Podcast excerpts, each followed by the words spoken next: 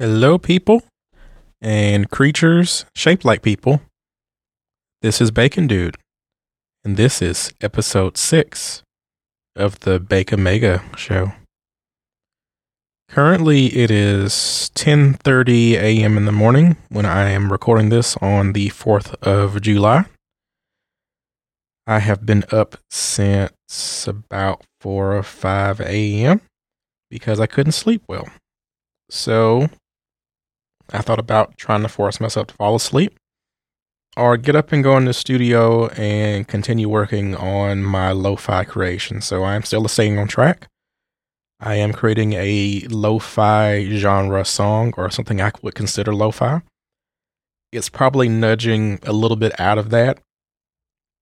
But once again, I'm using my artistic license to create music that I feel fits what I'm feeling at that time.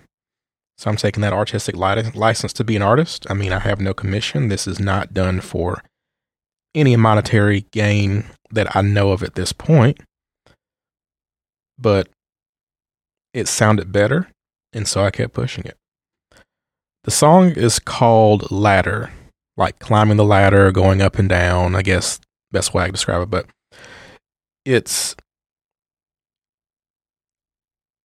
I guess I go with the still I go with the first word that comes in my head, and I name my actual project that name, and I just stick with it. Uh, what I am trying, I've done a lot of. I want to backtrack and say I did mention some stuff about mastering. There is a whole ecosystem that I'm barely scratching the surface in when it comes to just the tail end of getting your audio quality where it needs to be and it seems like seven fifths, if that's even a fraction, I'm just going to stick with it. There's more involved to getting that audio up to industry level quality from a home studio standpoint than you realize when you start tackling this.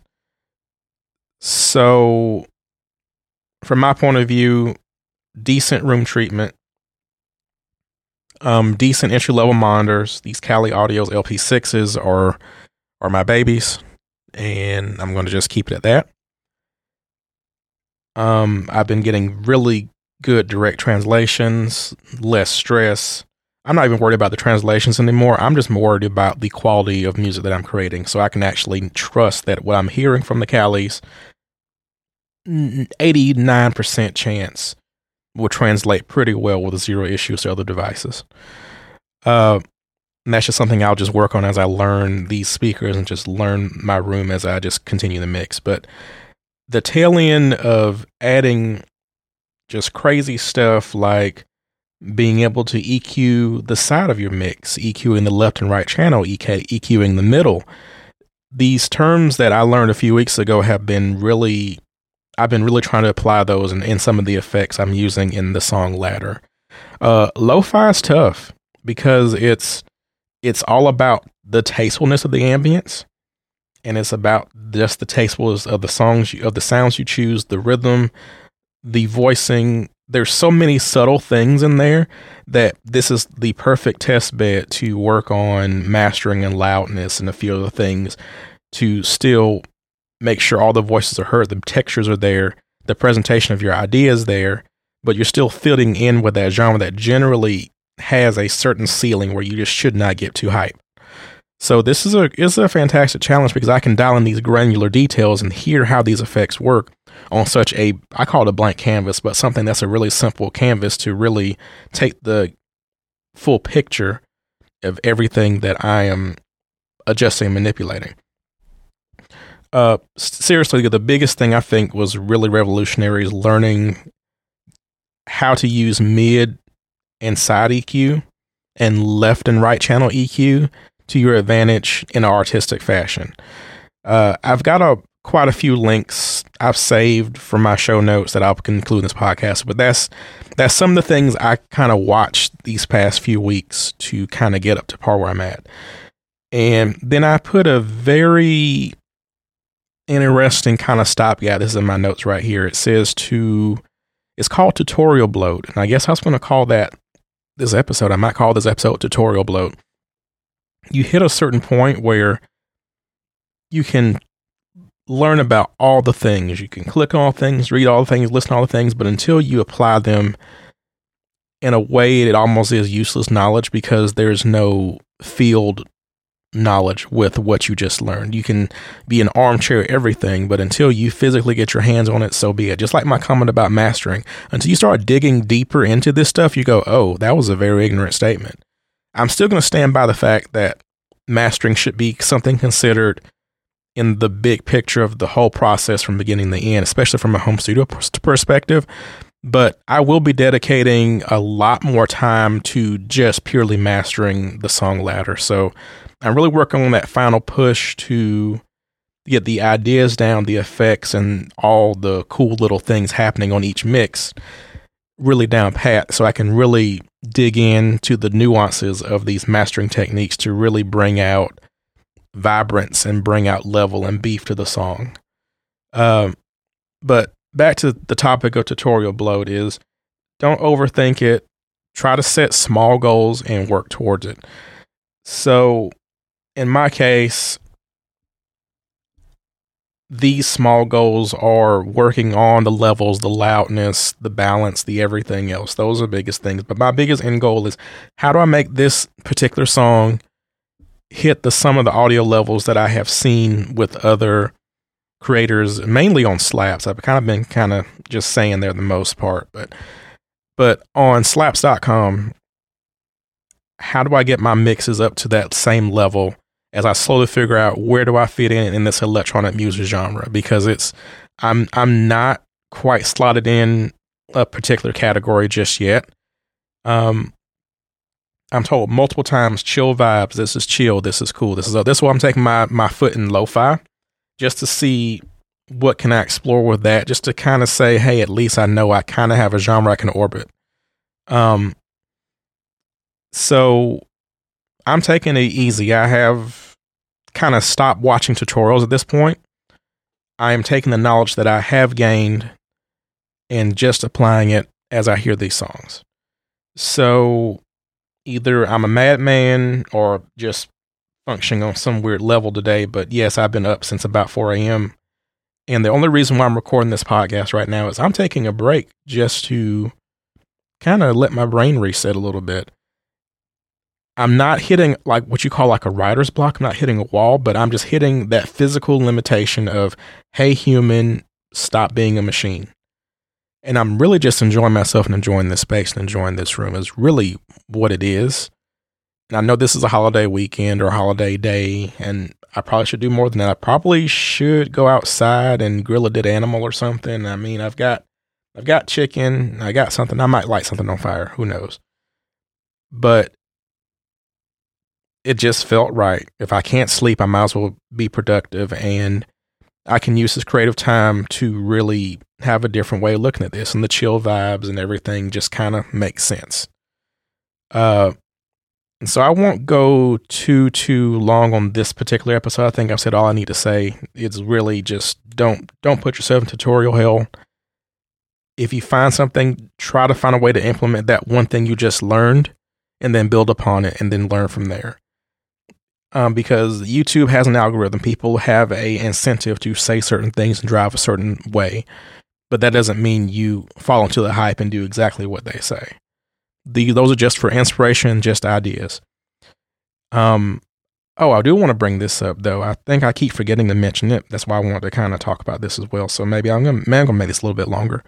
Uh, I am still amazed how granular I can get with editing my MIDI events. It's it's a big deal to it's a big emphasis. Yes, you got to get the take right. You got to play it right. You got to play the song correctly. But now I'm in these weird nuances where I've created the the track or the the sound or idea I'm trying to convey, and I'm using a lot of effects that are velocity sensitive in ladder.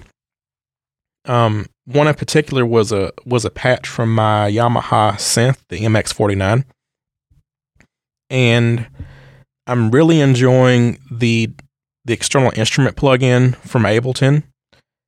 Eliminates all the latency fuss and whatever. But once that MIDI event is recorded and the audio from the keyboard has been recorded. That's kind of it. But there are nuances you can have before you commit the audio to your track. And the biggest thing is during the live tweaking and everything is you can still hold on to the MIDI event. And as long as your settings are the same and the keyboard is plugged up, that external instrument is exactly it is. It's now external instrument to your particular mix. So in my case with that keyboard, there has been I've been able to edit and kind of move some events around. I even was able to move a couple of notes around. I was like, I didn't want to re-record the whole event because the velocity at that time is kind of set in stone for the first part of my song. And I was working on the second part. And I didn't want to take away that organic feeling that I already had or that same vibe I had. And yes, I know these are still digital events. I know I could still recreate if I played it myself. But if I just need to move two notes and I can just play with some velocity sliders in the events, that sounds like a better polished way to edit this particular MIDI thing I was working on, and that was really satisfying to to you can see that oh I flew up the note here I see I accidentally pressed two notes. It was very briefly I can't hear it in the mix, but you can see it on the MIDI event. That's like hey that was an extra note. So being able just to delete that one thing is is just amazing. And I'm talking about something that's probably been around for at least 20 years now, but to experience it yourself from a musician standpoint of hey you got to get it done that one take, or you wish you didn't flip on that one note to now having everything in MIDI where you can see the, all the notes, you can see the events, and you can go, all right, let me just move this here, let me change this speed here. And you can get these things, I guess, in a way, robotically clean, but you still have that, that organic human feel. And that's really what I want to try to keep digging into is, is how to be organic with all these electronic instruments. I guess a way be a cyborg. You still have that human component in there somewhere, or or anime reference, Ghost in the Machine. There is still a human component somewhere. And so with Ladder, I'm pulling a lot of that. I'm using minimal everything. So I'm not I'm not even using quantize per se. What I am doing is I'm looking at these MIDI events and going, all right, this was messy. Let's clean it up. So I've got a lot of good tasteful phasing. I've got a lot of good human elements everywhere. Um, but there's been a whole bunch of patches where just being able to edit the events have been just totally revolutionary. There are certain patches that I could not have played cleanly without some of the editing that I've done. It's just that simple. Um, there's a synth patch I'm working on um, that for some reason the sustain events got trapped in some kind of purgatory. And there's two ways of doing it. You can either use a sustain pedal and record it, but you got to be careful because Ableton has a tendency to hang the sustain pedal when you stop. And unfortunately, I had to upgrade to Max for live, or forgot the exact thing, but I had to upgrade to their, I guess I call their Dev Sandbox version of Ableton, so I could actually use a plugin in particular that, that was that was coded to stop all the sustain events when you press a stop button, so you don't have any hanging notes anywhere. But I kind of digress. I'll include that in the link as well, so that you can, if anyone wants to buy that plugin, they can check it out. Um, but in this case, instead of using sustain, I just recorded the notes. Then on the tail end, I just extended the length of each note to the next event. And that was probably the part of the most robotic thing that I've done MIDI wise to my track, but it's just a pad in the back just to add a little bit more lift and a little bit more chord. And I didn't want to have the sloppiness of, of having like notes sliding or you hearing extra events. I mean, it, it works great when you're playing organ. You can kind of slide your hand around. You can kind of glist those notes because you're organically trying to play the instrument. And that's kind of a characteristic of using like, like a Hammond clone or anything. But with the synth, sometimes that just sounds messy and just adds all kinds of just noise you don't need. And I've been really focusing on my left and right EQing, my mid and side EQing because because lo-fi is some serious stuff. Like once you dig into how to mix it, it, it gets pretty serious. So certain effects that are very ambient, you don't want something happening on the left side just because the reverb is bouncing across the whole left and right channel. You kind of want to localize and control some of that stuff. So at the end of the day, you can still have a, a complex mix, but it's still light and fluffy and and still fits in that little box. Um, and this that's really been exciting to to feel like it's like a mixture of like being your own digital orchestra where it's like, yeah, you wrote that one note. And instead of having a, like a whole concert of humans in front of you to control, I mean, eh, it sounds fun to do that. It sounds expensive. But if you have your sheet music written, you can hear that and you go, okay, that note isn't right. You, you have the same luxury of rewriting that music. These MIDI bits are in that same category. You're just using you're just using a computer and you're still using your ear. It's just so weird how you're mixing in like the concepts of sheet music with the concepts of playing by ear and all these pictograms and pictures. When I was first looking at MIDI events with Ableton a couple of months ago, it looked like total craziness to me. But over time, I started grasping that, I guess, grasping what I was looking at.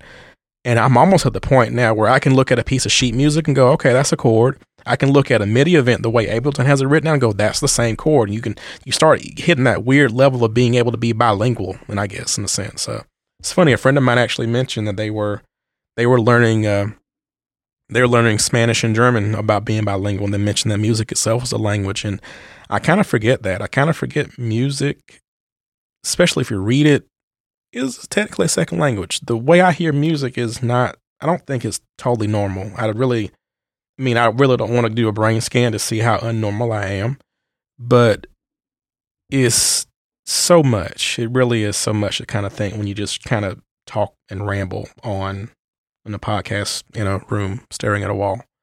Um, but I'm going to kind of cap it off at here. I'm just really enjoying myself. This was a good use of my free time and my day off, and I'm glad for anyone here that's listening. And finally, I want to share my Mr. Rogers moment. I actually wrote this down at the time, so we're just going to one take this and we're going to call it call it a moment. All right, Mr. Rogers moment. Music is a snapshot in time. They are memories. They are a catalyst.